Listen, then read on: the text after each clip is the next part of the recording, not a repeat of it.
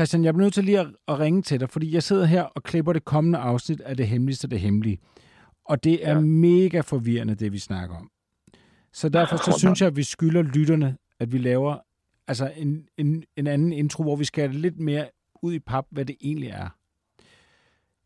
Vi har overordnet set i vores programmer kørt 2 spor. Vi har et spor, der hedder Palmemordet, hvor vi dykker virkelig dybt, og sammenhængende med det, og ved siden af og parallelt med det, så er vi jo meget interesserede i Stay Behind, begrebet Stay Behind. Og fortalt om Stay Behinds begyndelse, og hvad de ellers har foretaget sig, osv. osv. Nu om lidt, så præsenterer vi altså et afsnit, hvor vi snakker om et eller andet, vi ikke kan tale om. Men hvor er vi henne? Fordi det er meget svært at forstå et afsnit, og hvor er vi henne i den store fortælling her? Ja. Så det, du siger, det er, at du har lyttet det kommende afsnit igennem, det som lytterne skal lytte på nu, og det giver ikke nogen mening. Er det det, du siger? Groft sagt.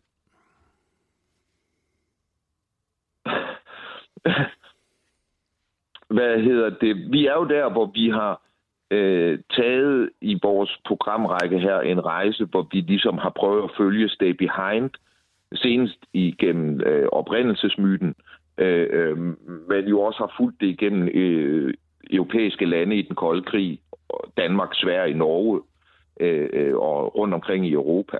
Og det har ligesom været et projekt for sig, hvor vi ligesom har skildret den her hemmelige, kolossale konstruktion. En hemmelig hær med måske 30.000 højt uddannede soldater eller agenter. Mm. Og samtidig har vi dykket ned i Palmemordet og prøvet at fortælle historien om det kæmpe trafikuheld, som det mord er på alle ledere kanter. Og der har vi så forfulgt nogle teorier, som har bragt os ind i nogle meget radikale højre miljøer, hvor vi har kunnet etablere tråde til Iran-Contra. Og vi har konstateret, at der er nogle specialsoldater, der øver i noget, der ligner likvideringer i dagene op til mordet. Det er nogle af de folk, som har lavet øvelser, der handler om at dræbe vigtige informationsbærere i tiden, årene inden mordet. Det er dem, der ligesom i det svenske militær er specialisterne i de her ting. Og vi har set, hvordan de mister deres alibi, nogle af dem.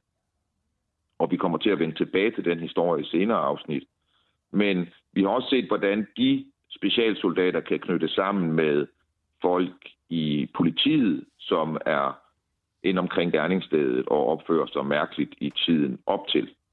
Og vi har set, hvordan der i de sidste år af Palme-efterforskningen hos politiet bliver en opmærksomhed på, at der faktisk har været tip ret tidligt om, at Stay Behind og militære enheder i samarbejde med politiet kunne have været i gang med en øvelse den aften, Palme blev dræbt. Det vil sige, at når vi også har vidneudsagn, der påpeger, at Stay Behind er til stede i Stockholm den aften, og vi har kunne begynde at afsløre og navngive og grave ind i den Stay Behind-gruppe, så er vi jo begyndt at afmaskere en række mennesker og en række netværk, hemmelige konstruktioner, som faktisk på mange måder har overgået vores fantasi, og hvor Palmemordet og Stay Behind og den kolde krig og alt det hemmelige, vores militær har kunnet, det ligesom begynder at eksponere sig for øjnene af os på en måde, jeg ikke har set før. Men vi har jo også i vores programrække opkaldt vores program Det Hemmeligste af det hemmelige af et citat fra en samtale mellem gamle svenske agenter, der taler om, at der er et sted i en skov i Värmeland under en kilde, hvor den deler sig i to. Der kan man blokere kilden, så man kan grave ned under der, hvor elven flyder. Og dernede ligger der en container af en art, der rummer det hemmeligste af det hemmelige. Og det har jo været vores drøm at finde det hemmeligste af det hemmelige. Og det er derfor, programmet hedder det. Mm. Så det har også været en... For du og jeg er jo, Anders, mens vi har lavet det her, har det jo været sådan en undertråd i det, vi har lavet det. Kunne vi komme til at forstå den her verden dybt nok, til at vi kunne finde koordinaterne for, hvor det der sted det er. Og drømmen var jo, at det, vi ville finde, var noget, som var meget, meget konkret. At det dybest set var et arkiv, måske endnu mere og større og mere spændende og mere konkret, end det Per Henrik har vist os.